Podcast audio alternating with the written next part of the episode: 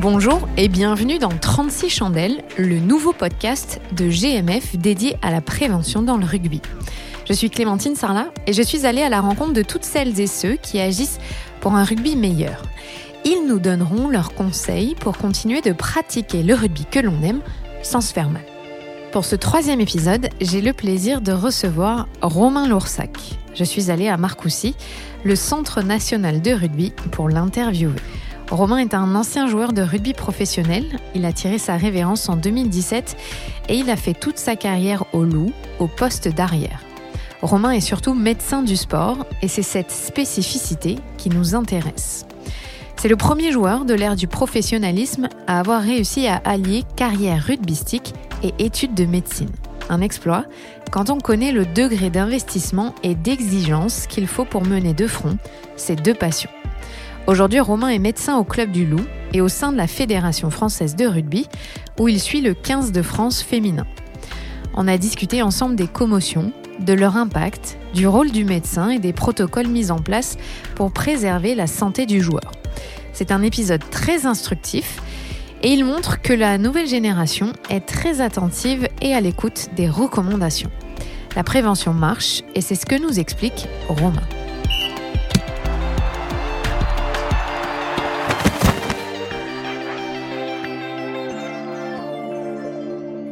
Salut Romain. Salut Clémentine. Ça va? Ça va très bien. La pression Toujours. tu es dans ta belle tenue euh, euh, du 15 Magnifique. de France, euh, magnifique. Donc, tu n'es pas dans ta tenue de médecin, ça change. Non, ouais, je suis plus souvent en ce moment dans- d'ailleurs dans cette tenue que dans une vraie tenue de médecin. ouais. Ouais, ça, ça t'as pas la blouse blanche. Alors justement, tu es médecin et ancien joueur pro. Est-ce qu'il y a eu un moment dans ta carrière où tu t'es dit que tu allais devoir choisir entre ces deux métiers? Déjà entre ces deux métiers, moi j'ai toujours eu du mal à considérer le rugby comme euh, vraiment vraiment un métier, donc euh, enfin je l'ai toujours considéré comme un loisir. Après, euh, je pensais pas que ça puisse être euh, possible de bah, de faire mon internat, de même de faire de- des études de médecine et de jouer euh, au rugby euh, en, en pro. Donc je pensais qu'effectivement j'allais devoir arrêter le rugby au moins au niveau professionnel. Euh, surtout bah, quand je suis passé interne en fait euh, après le concours de l'internat où là on doit être vraiment à, à l'hôpital et puis finalement on a trouvé un accord pour euh, que je puisse faire mon internat à mi-temps que le, le loup accepte aussi euh, bah, ce, ce fonctionnement un peu particulier où je loupais des entraînements donc finalement ça, ça s'est posé la question mais on a réussi à trouver euh, une solution qui était top top pour moi Je dis pas de bêtises si je dis que tu es le seul en France à avoir eu ce parcours Récemment, on va dire. euh, Oui, dans l'ère professionnelle. Il me semble que le dernier, c'est Serge Simon. Est dans l'ère professionnelle. connu. Mais euh, euh, il me semble qu'en tout cas en France, euh, il me semble que ouais, je, je dois être un, un des derniers, ouais, pour l'instant. pour l'instant. Mais ça peut peut-être euh, donner des envies au club bien. aussi de pouvoir adapter euh, J'espère. l'emploi du temps. Après ta carrière, tu es donc devenu médecin à temps plein au sein de la Fédé avec l'équipe de France féminine. Est-ce que tu peux nous expliquer ce que c'est le rôle d'un médecin auprès d'une équipe de France? Euh, au niveau de l'équipe de France féminine, c'est assez particulier parce que finalement, c'est la seule équipe euh, avec euh, des joueuses sous contrat avec la Fédé. Donc, il y, a, un- peu plus de suivi longitudinal que ce qui peut se faire vraiment chez les hommes où euh, finalement ils sont suivis euh, euh, par leur médecin de club. Et puis après, le, médecin de l'équipe de France les, les, les récupère et puis gère vraiment la partie que quand ils sont en rassemblement avec l'équipe de France. Euh, Nous, cette, cette spécificité fait que du coup, bah, il y a un suivi qui est un peu plus régulier auprès des filles, même si elles sont suivies par leur médecin en club. Euh, je suis assez souvent euh, bah, amené à, avoir des échanges euh, directement avec les filles et puis avec les médecins de club de façon assez régulière pour voir comment elles évoluent. Euh, donc voilà, ça c'est, on va dire, la première mission un peu de suivi. Et puis après, il y a la mission quand vraiment on est en rassemblement avec elles et qui elle s'apparente à bah, ce que ce que font les, les médecins de, les médecins de club euh, au, au quotidien ou les médecins de- des autres équipes de France, c'est-à-dire bah, le suivi euh, de tout ce qui est euh, traumato et puis euh, des, des petites maladies, des voilà des, des petits bobos, voilà. La bobologie, non Exactement. Ouais, tant, tant que ça reste que de la bobologie, ça, ça me va. Ou des gastro Vous avez des Ouais, malheureusement, ouais, en ce moment, c'est pas facile. Et euh, tu trouves que c'est différent d'être médecin en équipe de France qu'en club euh, au Loup? Non, finalement, c'est un peu différent dans le sens où c'est plus sur la population, c'est-à-dire que les filles filles et les, et les garçons n'ont pas exactement les, les, les, mêmes approches, les mêmes, les mêmes demandes. Là, c'est vrai que les filles sont encore un peu à, à l'ancienne, c'est-à-dire qu'elles n'ont pas forcément en club l'habitude d'avoir des prépas physiques, des kinés, des analyses vidéo, des médecins, etc. avec elles au quotidien. Donc quand elles sont en équipe de France, elles ont l'impression d'être un peu chouchoutées. Chez les garçons, ben, ils ont un peu plus l'habitude, donc tout est un peu plus normal, on va dire, pour, pour eux. Un peu plus blasé, tu veux dire. J'ai pas dit ça. je sais que tu as un temps fait partie, peut-être tu es toujours, euh, des commissions de protocole commotion sur les matchs du 15 de France masculin. On s'était croisés euh, sur des matchs. Ça consiste en quoi ton rôle? Tu es mandaté par qui d'ailleurs? Et qu'est-ce que tu fais concrètement au bord du terrain? En fait, pour tous les matchs internationaux, euh, il y a un médecin de match qui est nommé, avec plus ou moins des, des assistants justement qui vont s'occuper de visionner les, les images en direct pour essayer de détecter des commotions qui passeraient inaperçues. Le médecin de match, en gros, son rôle, c'est un médecin qui est au-dessus entre guillemets des deux médecins d'équipe qui doit s'assurer que tout le règlement est bien appliqué sur le, sur le plan médical et notamment aider, aider les médecins d'équipe parce que c'est compliqué quand on est médecin d'équipe. C'est vrai que quand on est de l'autre côté de la barrière, on se rend compte que tout va très vite et que des fois bah, on peut passer à côté de signes de commotion parce que bah, quand on est sur le bord du terrain c'est compliqué. Donc le médecin de match il a un peu plus de recul, il a des, des retours vidéo en direct, il a des assistants avec lui et euh, voilà ça va permettre d'essayer de louper le moins, le moins possible de, de, commotion et puis pour essayer de protéger le joueur. Donc euh, si euh, le médecin de match détecte une commotion, il en informe le médecin de l'équipe, on discute ensemble. J'ai pas une expérience, ça fait pas 20 ans que je suis dans le milieu, mais à chaque fois que je sois médecin d'équipe ou quand j'étais médecin de match, ça se passe toujours bien parce que le but commun c'est de protéger le joueur. Et euh, voilà, et après on décide ou non de, de faire passer un protocole commotion. Alors c'est quoi une une commotion cérébrale. Une commotion cérébrale, c'est un dysfonctionnement aigu du cerveau en lien avec un, un traumatisme soit direct au niveau de, du crâne, donc un, un, coup de genou, un coup de hanche au niveau crânien, ou un traumatisme indirect, c'est-à-dire qu'on peut aussi faire une commotion avec euh, ce qu'on appelle un équivalent de, coup du lapin, c'est-à-dire qu'un plaquage assez appuyé au niveau du sternum, par exemple, il y a la tête qui continue d'avancer, et puis poum, ça peut faire euh, des dégâts de type commotion au niveau du cerveau. Donc il n'y a pas forcément un contact direct avec euh, la boîte crânienne mais ça peut entraîner les mêmes, euh, les mêmes conséquences. Et vous, vous êtes formé euh, en tant que médecin en plus à détecter les commotions, à repérer à l'œil. Euh, comment ça se passe? Tous les médecins qui officient, que ce soit médecin de match, médecin d'équipe, etc., on a tous la même formation là-dessus, qui est délivrée par World Rugby et qui nous oblige à avoir cette formation justement pour pouvoir encadrer des équipes de rugby. Donc on a tous cette formation. Après, on a des critères qui sont des critères vidéo qu'on détecte et qui sont connus par tous les médecins qui ont l'habitude. Mais c'est-à-dire que on va voir par exemple quand un joueur perd connaissance, pour nous ça c'est un critère obligatoire de sortie immédiate, c'est-à-dire qu'il n'y a même pas de protocole commotion, mais pas que, c'est-à-dire que quand vous voyez un joueur qui se relève, qui titube, ça, il n'y a même pas de protocole commotion à faire derrière, on sait que ce joueur a été commotionné, donc du coup on, le, sort. Voilà, il y a plusieurs critères évidents de, commotion, qu'on appelle des critères euh, de grade 1, cela, ça nous oblige à sortir le joueur. Mais ce qui prime aussi, c'est euh, le ressenti du médecin. C'est pour ça que c'est aussi pas mal quand les médecins d'équipe je pense, gardent aussi la main là-dessus parce que c'est eux qui connaissent finalement mieux leurs joueurs qu'un médecin complètement indépendant. Surtout que les médecins d'équipe sont formés, ils connaissent euh, très bien leurs leur, euh, leur joueurs, leur boulot. Donc, je pense que le médecin d'équipe a quand même, euh, c'est lui finalement peut-être le plus à même à repérer un joueur qui est pas forcément dans son état normal. Et puis après, on a toujours cette zone un peu grise où des fois, ben, on sait pas, on, on sait pas trop. Demander à un joueur s'il est commotionné, c'est comme demander à un joueur s'il est bourré quand il a bu. Euh, donc c'est comparaison. Ouais, alors ils sont jamais commotionnés, donc c'est vrai que c'est, des fois c'est, compliqué quoi. Et concrètement, le protocole commotion, c'est quoi les critères? Qu'est-ce que vous demandez aux joueurs? Pour que vous puissiez euh, évaluer leur état Alors c'est un protocole qui est issu euh, des recommandations internationales, qui a été un tout petit peu adapté pour le rugby pour que ce soit fait dans les 12 minutes qui nous sont laissées, etc. Mais en gros, il y a des premières questions sur l'orientation globale, savoir si c'est où il est, si c'est contre quelle équipe euh, il joue, quelle est la dernière équipe à avoir marqué, etc. Ça, la plupart du temps, les, les joueurs, quand ils répondent faux ici, bon, on arrête tout, mais là, la plupart du temps, il n'y a, a, pas trop de soucis là-dessus. Il y a un test de mémoire. On leur donne 10 euh, mois à souvenir. Ils doivent nous en redonner le plus possible.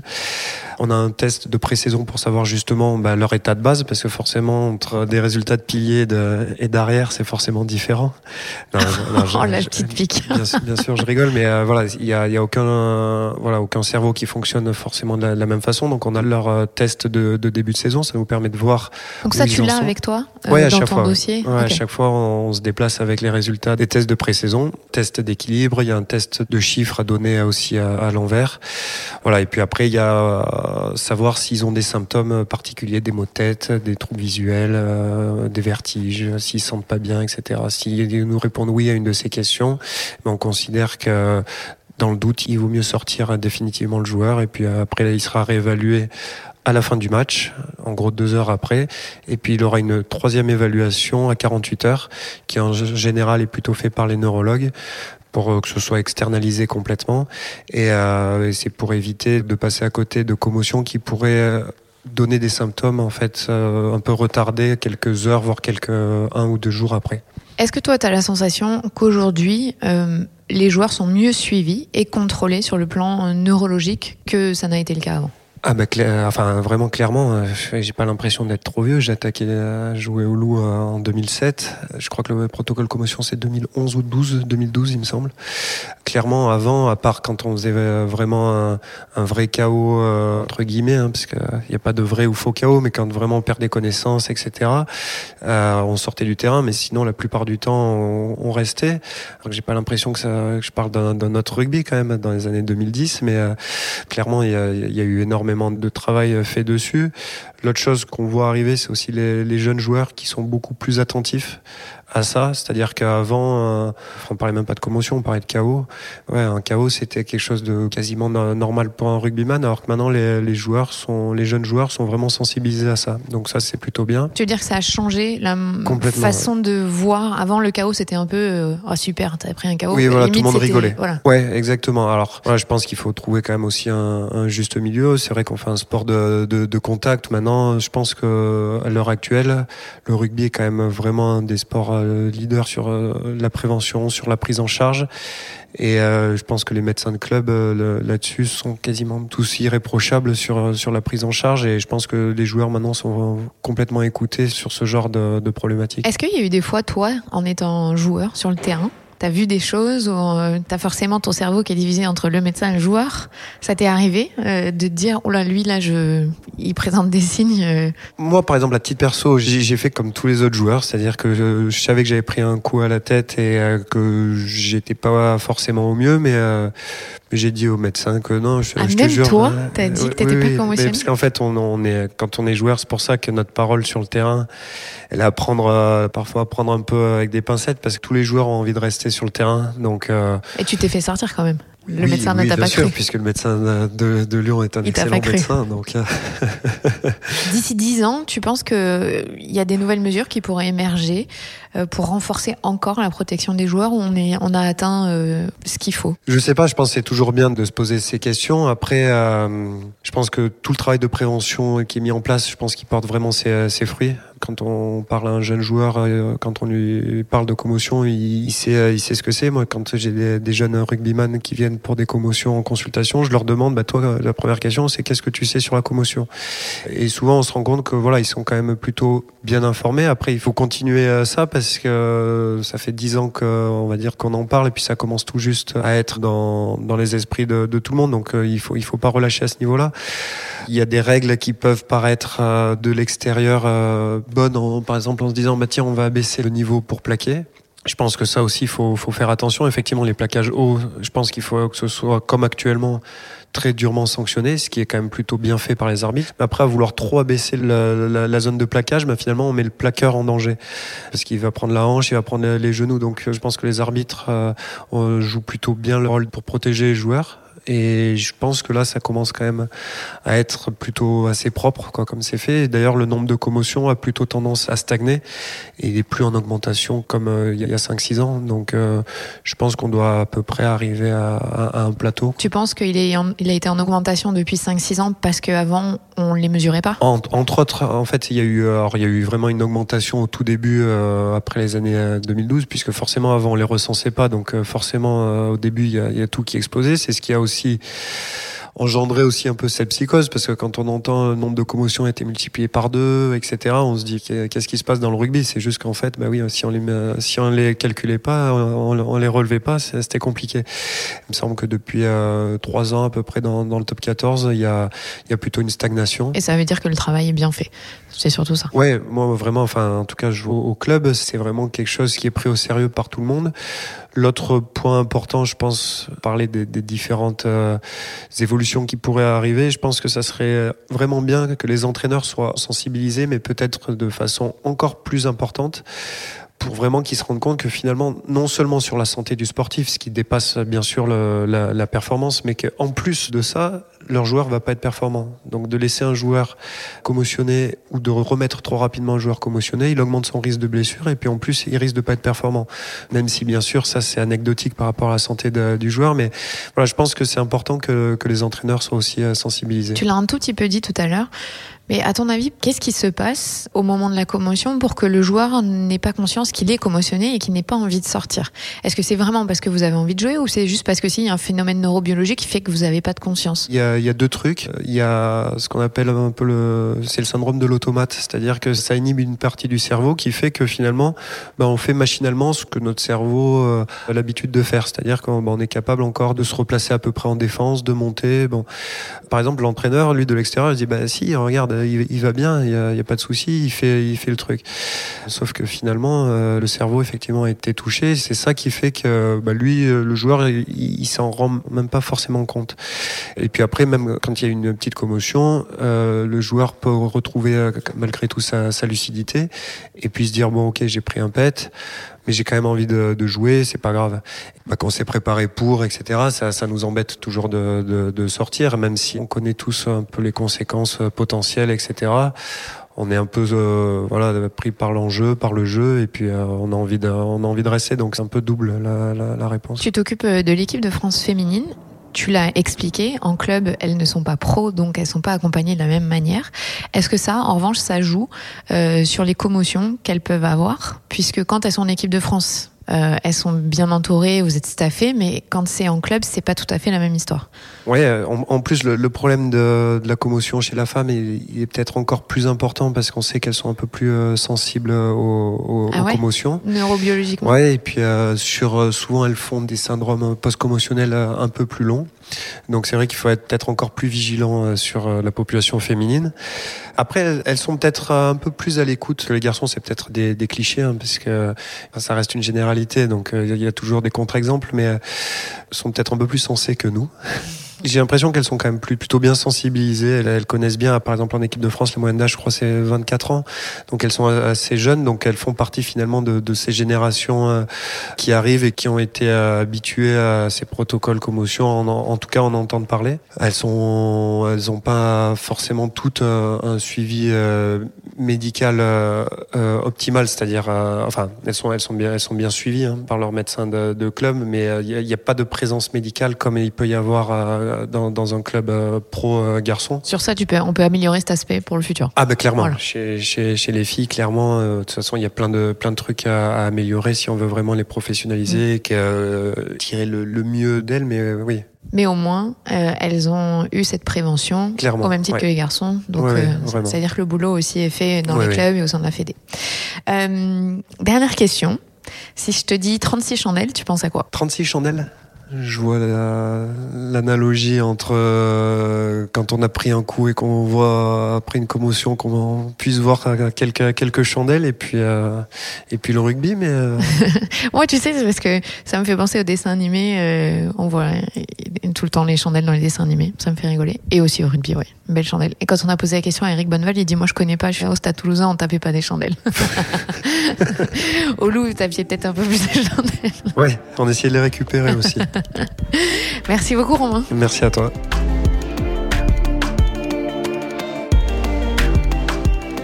Vous venez d'écouter 36 chandelles, un podcast de GMF engagé pour le collectif.